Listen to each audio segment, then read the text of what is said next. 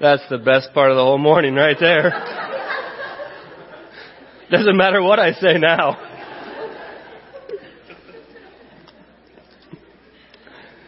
Oh man. You know, laughter, they say laughter is better than doing an ab workout, so any of you who normally do sit-ups, you're good for the day. It's one of my favorite, favorite, favorite, favorite videos. Um, it's one of the oldest ones I know about. That's a re- I mean that's a remastered version, and uh, I just I love that video. I've loved over the years to show it and to teach from it.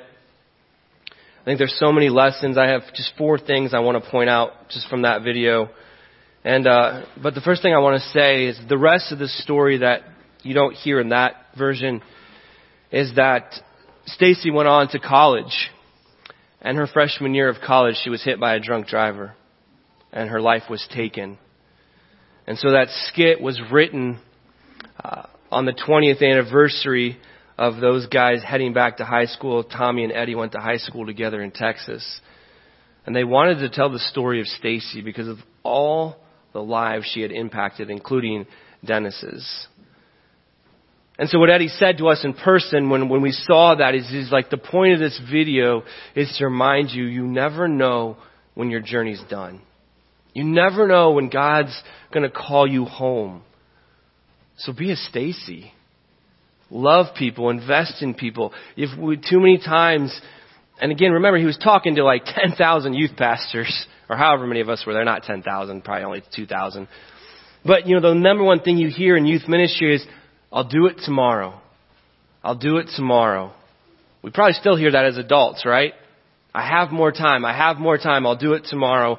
And so the point they were trying to make, I mean, obviously there's many points in that, but is you don't know if you have tomorrow. Tomorrow's not promised. So be the Stacy today to those people in our lives. And you know what? We all have them. We all have the Dennises in our lives. And then sometimes we are the Dennis. Maybe again, we don't have the physical appearance, but man, we all have stuff inside that's junk and that we're ashamed of. And so we'll get to that in a minute. The first thing I just wanted to remind us of, I did a 1002 on this about a week ago, just right there from 1 Samuel 16:7. Samuel's looking for the new king, right? And these, these, all the brothers before David come in and Samuel's like, it's gotta be this one, it's gotta be this one, it's gotta be this one. And God just honestly reminds Samuel right there, do not look on his appearance or the height of his stature, because I have rejected him. For the Lord sees not as a man sees. Man looks on the outward appearance, but the Lord looks on the heart. And so it ended up being this youngest son, the ruddiest looking son, the one that was just out in the sheep, taking care of the sheep in the pasture. So you know he smelled bad when he came in, right? Although it does says he was beautiful, had beautiful eyes and was handsome. But it wasn't all these other sons, it was David. God was concerned about the heart. And John said this in our Sunday school this morning. Was like, I was like, sweet, I love it when God does this, right? John says, we are too quick this was a John quote, okay? But it was legit. He said, We're too quick to put labels on people. In America, we love to put labels on people. We look at someone and we give them a label because of the way they dress, the way they act, the way they look. And he's like, We've got to stop doing that. And he's right. We all do it. We put labels on people. We assume things. And we don't know their story. We don't t- take time to get to know them. We don't take time to walk in their shoes. And, and again, that reminder, don't let people's appearance run you off. Don't let people's appearance cast a judgment on them. Get to know people. But as Stacy took the time to get to know Dennis, Dennis became a believer. And Dennis's life was changed forever. It's a true story. I don't know about you guys, but I, we had a, we had a Dennis in my class in high school. I went to a small Christian school, graduated with 28. 13 of us had been there since kindergarten, so similar to HCC when the school was active. Man, like we were brothers and sisters. Like we didn't date because it was gross because they were my brothers and sisters, right? Like some of those kids I had been with for 13 years. I was also, we were also the black sheep class. In other words, our, my, my school was expensive. In fact, my last two years of high school, I paid for it myself because my parents couldn't afford it. That's why I didn't go to college right away. Because I couldn't go to college because I was still paying off my high school debt because I paid for my high school from my parents. Most people don't know that about me because you never take the time to ask. Again, just an example that we don't know people's stories because we haven't walked in their shoes. So anyway, we were the black sheep class, right? We were not the rich class. We had, uh, wow, I had four people in my class from different ethnic groups and every other class was completely white. So we had that against us. We were, we were just that class. Most of my class, we were lucky if our cars made it to the parking lot. We were the kids that kind of had to park out back because there was oil coming off of our cars. Again, I was at a preppy Christian school where it wasn't uncommon for a kid to drive a Bimmer, and I was lucky if my truck started. Right? So we were, we were the black sheep class. We were the class they're told we would never amount to anything. We would never do anything. We'd never be enough. That was our label. Heading into junior high and high school, we already had a label. And we were rebellious. I mean, it, we, we, we, we got the, we got the label somewhat deservingly. We were the rebellious class. But God did a cool thing in our, in our hearts. He got a hold of our class. And from freshman on, we just took charge. And we led. In fact, we were the only class ever asked to lead multiple chapels. It was nothing we did. We just, we were a family. We were united and God took over. And we had this girl in our class. Her name was Katie. To this day, I'm 41 years old. To this day, I could not tell you what's wrong with Katie. I don't know what was wrong with Katie because Katie was just Katie. She was a part of our class. There was something wrong with her. I, I, I, very high functioning, but I don't know what it was. I never asked because I didn't care. She was just Katie. And Katie was a genius. She remembered anything she ever read. And so on Fridays, if we, in geography class history with one of our teachers, Mr. Hopewell, our goal was to get done with everything so we could play Trivial Pursuit. And so he'd get the cards out and we would basically just stand up, you know, chair to chair and you're, excuse me, you're trying to get to chair number one, which was always Katie, right? And you would, you know, you get so far and then you have to sit down and then that person would get up. And the goal was to beat Katie. Because Katie was a genius. And the goal was to beat Katie. And very rarely did we ever beat Katie. And if we did beat Katie, there was a massive cheer in the classroom. And then Katie would be like, oh, shucks. Because she just knew everything. I'm pretty sure she memorized the Trivial Pursuit game. Katie, much like Dennis, walked funny, couldn't run, wore glasses. Her hair was just always disheveled. It was never just put together. But Katie didn't care. Katie was just there to learn, and she was just one of us. I guess we were the misfits, so to speak. And I, I'll never forget our senior, Katie had a crush on one of my friends, Jacob. And I'll never forget senior year, Jacob took her to, we didn't have prom because we, we weren't allowed to dance. You know, Christians can't dance. Um, that's not true. We can, you know, we can dance, but in my school, we weren't allowed to dance. So we had, we had a banquet, and I, I'll never forget Jacob asked Katie to banquet, made her day. Looking back on it, I don't know if she got the wrong impression or not, but he, he rented a limo and he picked up Katie and he took her to banquet. And for the first time ever, I'd seen Katie like done up, like her hair and everything, and she just beamed that whole night. We had banquet, we went later on, and uh went bowling, and just, she had so much fun together. I learned more about Katie that night than I ever had just because she was so happy. She kind of let down those walls and began to share and tell her story. And my point in all that is we should never judge people by their appearance. We've all had those people in our lives. We might have those people in our lives. It might even be a family member. Like I said, we had a Dennis in our class. But we loved on her. And we cared about her. And she was one of us. And we never let her out of anything. And we did everything in our power to protect her, to watch out for her. Like I said, God just did a weird thing with our class. We went from like we were going to amount to nothing to a bunch of whatever. So by the time we graduated, there was like eight people fighting for valedictorian, salutatorian. And I just, I remember the staff when we, when, or the, the, yeah, the staff of the school when we graduated, they said, we've never seen a class like this. Like, you guys did something special to this school and you loved the Lord in a way we've never seen any class do in the 25 years we've been at school or however long it had been. And ironically, of that group, there's multiple of us in ministry, myself included. In missions and ministry, it's so cool to see how God took a hold of the misfits, the black sheeps. We were judged by our appearance. We were given a label because we were the poor kids. We didn't have the right clothes. We didn't have the right cars. And everything else in between. And God, used us. So again, first thing is, man, don't judge people by their appearance. The second thing is, man, be kind to all. You never know the impact it might have. Matthew 10:42, which is something that in one of the other videos, there's like three different videos I could have chose to show that story, and he he reads Matthew 10:42, and let me just read it to you.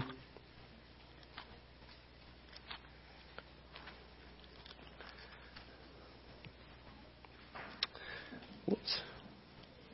And whoever gives to one of these little ones even a cup of cold water, because he's a disciple, truly I say to you, he will be ni- he will by no means lose his reward. And Jesus is just reminding the disciples, whoever receives me receives, whoever receives people receives me. Just talking about that, taking care of people. And also in Galatians 6:10,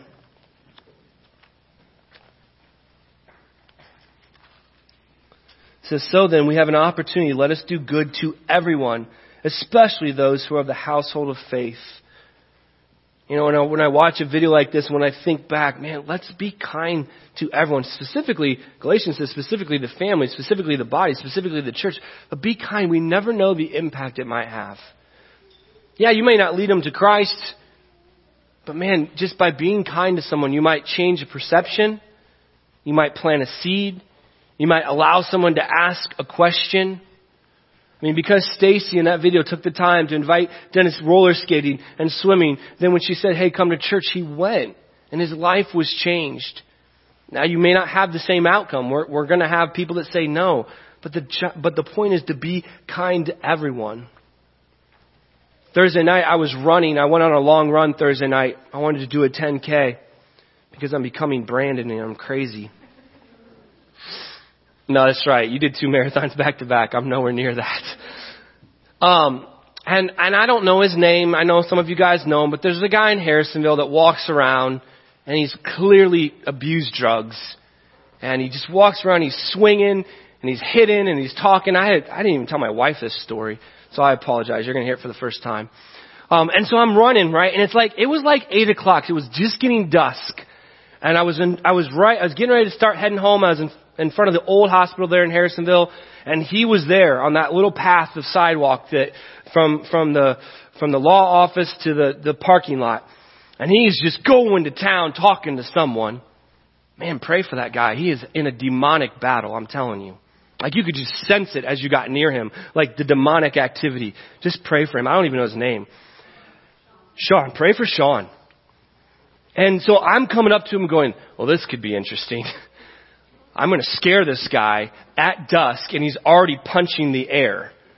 So I'm like, Lord, what do I do? Like, I didn't want to go out on the road because people were driving 90 miles per hour on that part of, of seven, like they shouldn't be, but they do. And that was not safe. I didn't have all my glowy stuff on. And so I just said, hey, coming behind you.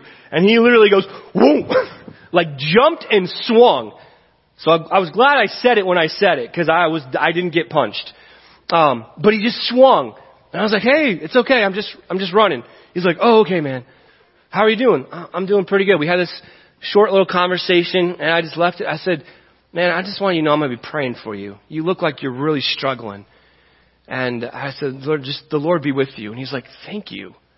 Thank you so much. And I kept running and he kept battling whoever he was battling. Um, and, and in that moment when he said thank you, for that second, he was normal. It was, it was not the same guy I had been talking to. His voice changed, his mannerisms changed, and it, uh, somewhere I saw a glimpse of who Sean used to be. So again, just being kind to all people, not being scared of people, because the reality is, Sean can be scary. He's, he is strung out on drugs, and he does crazy things in town. Yet he needs Jesus. He desperately needs Jesus, the same way that I need Jesus. Now, I wouldn't suggest a female to run up to him at night. Be smart when you're being kind. But be kind. You never know the impact it might have. The same way that Jacob took Katie to prom, the same way that, or banquet, the same way that he changed her life. You just never know the impact it might have. And then the second two aspects are more the personal ones. So the first two are kind of like other people, how interacting with the Dennises of our world. And the second two are more personal. He said, you know, he said in the end of that video, I feel like I'm junk. I feel like I'm trash. And I just want to remind each and every person in this room that you are not junk. You are not trash. You are a masterpiece. And that's exactly what I entitled this sermon. You are a masterpiece. And we've read it many, many, many, many, many times. And I'm not going to read the whole thing, but just Ephesians 2.10. For you were workmanship created in Christ Jesus for good works, which God prepared beforehand that we should walk in Him. Every single person in this room was created by God for a purpose, to love and serve God. And when you walk in those things, you are a workmanship. Workmanship. You are beautiful. You are not junk. Just repeat after me. I'm not junk. Say it like you mean it. I'm not junk. I'm God's workmanship. Say that one. I'm God's workmanship. And so many of us walk around thinking that we're trash, that we're junk, that we'll never be enough. We compare ourselves to other people. We believe the lies. We believe the labels. we're like, I can't do that. And that is a lie from the enemy. And Satan loves it because in this li- li- listening to this lie, believing this lie, we literally stay in neutral and do nothing. Or we begin to fight ourselves, or we turn to addictions to make ourselves feel better. And the reality is, you're not junk. You're not trash. You were created by a God who loves you, who created the whole universe. He uniquely made you. And you are exactly the way you're supposed to be. Whether you have a full head of hair or you're bald, that's the way you're supposed to be. It's okay. Whether you like talking in front of people or not, it's the way you're supposed to be. And every single person in this room can serve the body because you're exactly the way you're supposed to be. You're not junk. You're not trash. I spent so much of my life believing the lie that I wasn't good enough. Believing those labels that were put on me believing that I could never amount to anything because I didn't have a certain look or a certain bank account or a certain car or whatever it might be, believing that I could never amount to anything. And so I just went about my life. I worked as an electrician because I was fearful. I was fearful of what ministry would look like. I was fearful of the call, but most importantly, I was fearful because I had been told I could never do it. I didn't have an education. I didn't go to college. I would never make it. And so I ran. I learned how to wire houses, which was a great thing to learn, but I was running. I was running from the masterpiece that God called me to. And ironically, God called me back out of that running, not from a believer, but from an unbeliever of all things. I was in an office and this guy started having this conversation with me and asked me my dreams. He's like, what is your dream? He was trying to recruit me to be an insurance agent. And he goes, what is your dream? And he was hoping I would say to be an insurance agent, right? Or make money. You know, cause he'd give me this whole spiel about how he didn't have to worry about money and he had security. And he goes, what is your dream? And I said, my dream's to be a youth pastor. He's like, like looked at me like, what? There's this other guy in the room. His name was Steve. And he goes, Are you serious? And I said, Yeah, I'm serious. And he goes, Our church is looking for a youth pastor. And from that moment on, Steve and I began this conversation and poor Jeff just got left out and I never became an insurance agent. And Steve goes, let me give you the name of a pastor. And so I called Dave, Pastor Dave, the next day. I've worked for too many Pastor Daves. I called him the next day. He said, hey, come out to my office. I want to talk to you. I went out to his office. I, I believe the meeting started at 7. I kid you not, I was there till midnight. Just talking. Dave said, I, I need to talk to some people. We'll see what happens. Calls me back the next day. Said, we want you to lead our youth. We can't pay you, but we want you to lead our youth. He's like, I see potential in you. I want to mentor you. That was like the best thing I'd ever heard in my entire life. Somebody wanted me. Somebody cared. Somebody saw value in me. And so, back in 2000 and, I guess, three, four? I don't know. You were like a little kid with little cute pigtails. Back when Lydia was one, we started working in ministry and we haven't looked back because of a conversation, because someone finally told me I wasn't junk, because someone finally told me I could do it and they believed in me. And I learned more from Dave and a few other people, Greg and another Dave. Every church I've worked at has had a Dave. And every, every day at every church has impacted me and influenced me and molded me into who I am today. And I learned from those guys and I began to have the confidence to walk away from the things of the world that I was pursuing and trying to find pleasure in and trying to find satisfaction in and trying to live up to this expectation, this label that I was never going to live up to. I was never going to be rich and have the lake cottage because God called me to something else. Because we're not junk. And we're not trash. And when God makes us, He makes us for a purpose. And He wants us to walk in the purpose that He's asked us to walk in. And then the last thing from that video wasn't specifically said, but just a passion of mine is 1 Timothy 4:12. Don't let, do not let anyone look down on you because you are young. And let me turn to it so I can read it exactly because I haven't memorized in another version.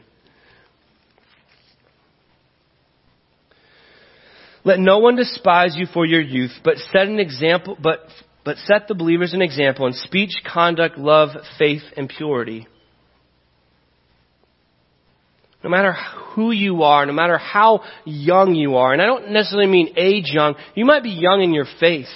So whether you're young in your faith or whether you're young in age, don't let anyone look down on you because you're young.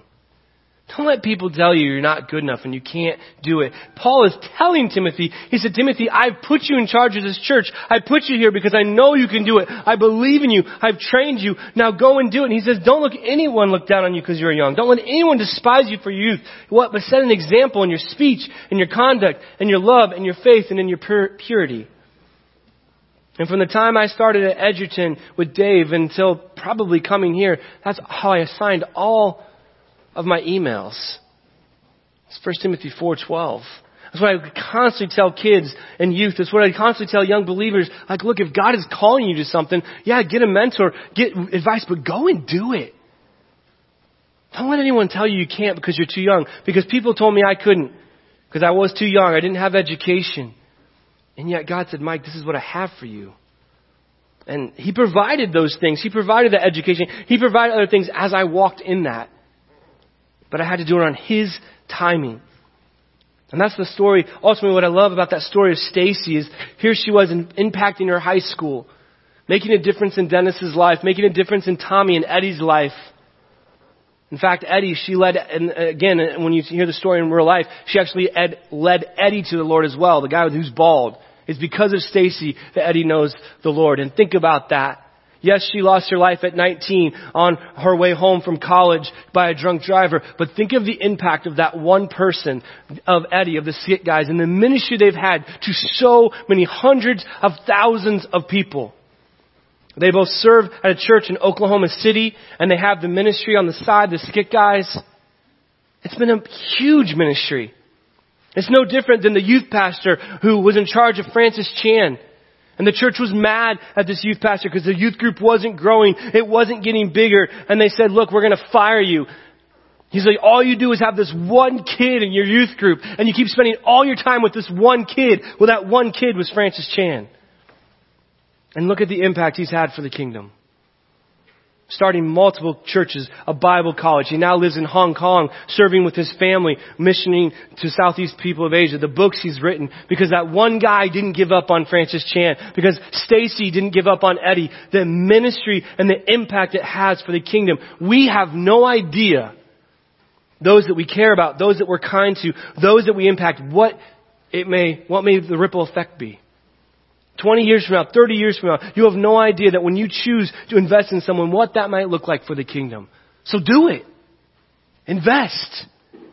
Get dirty. Get messy. Build relationships. Have conversations. Mentor people. Train people.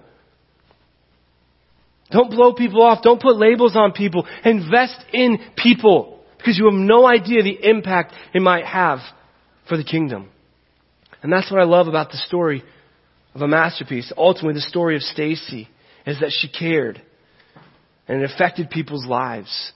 And God called her home when she finished her race clearly because she went home. But yet the impact of what she did continues on through the stories of Dennis, through the stories of Eddie. Every single time those guys get together, do a video or at a conference and share that legacy, which is loving Christ, goes on and on and on and on. So don't let people's appearance run you off. Be kind to everyone you know and impact them. You are, you are not trash. You are a masterpiece. You are God's masterpiece. And serve no matter your age. Don't let anyone tell you you're too young to do something. Don't let anyone deter you. If God is calling you for such a time as this, for this season, then go and do it. With wisdom, I went and did it because I had Dave walking side by side. And every Thursday we got together at this little hole in the wall place in nowhere, Indiana, and had a grinder, a sausage roll. And we'd just spend two hours just, just pouring into my life. The grinder was good, but the time he spent with me was far, far better. And then I went on to Blackhawk. This another guy, Dave Walters, was in charge of the college ministry. Same thing, just poured into my life. Be the people that pour into others' lives. You never, you have no idea how it will impact the kingdom. And that's just what I wanted to share with you guys this morning. And I think that story is a great way to share that. Lord, I just thank you. I thank you for the Stacys of the world. Paul's, Peter's, John's, the guys that invested in the Timothy and the Titus and the Philemons, the John Marks, they didn't give up on him. Lord, I thank you for Stacy and the impact that she had, not just on Dennis, but on Eddie, leading him to the Lord. The friendship that he had with Tommy in seventh and eighth grade has led to, for over 30 years, a ministry, making people laugh, teaching the gospel through skits, through worship. God, let us be like the Stacys of the world. God, let us invest in people, love on people, look past the outward, look to the inside, ask questions, get to know people, walk a mile in their shoes, ask questions, invest. And Lord, it will get messy. And it will at times get complicated. And God, give us the wisdom and the endurance to continue that work. To train up new leaders, to train up young leaders, to send them out. And when they are sent out, to let them go and praise you for what you're doing. God, help us not to sit back and do nothing or, or be so concerned with a label that we ignore an opportunity. God, just help us to love people and invest in people and be the church each and every day in our communities and wherever that you're calling us to be. In your name we pray. Amen.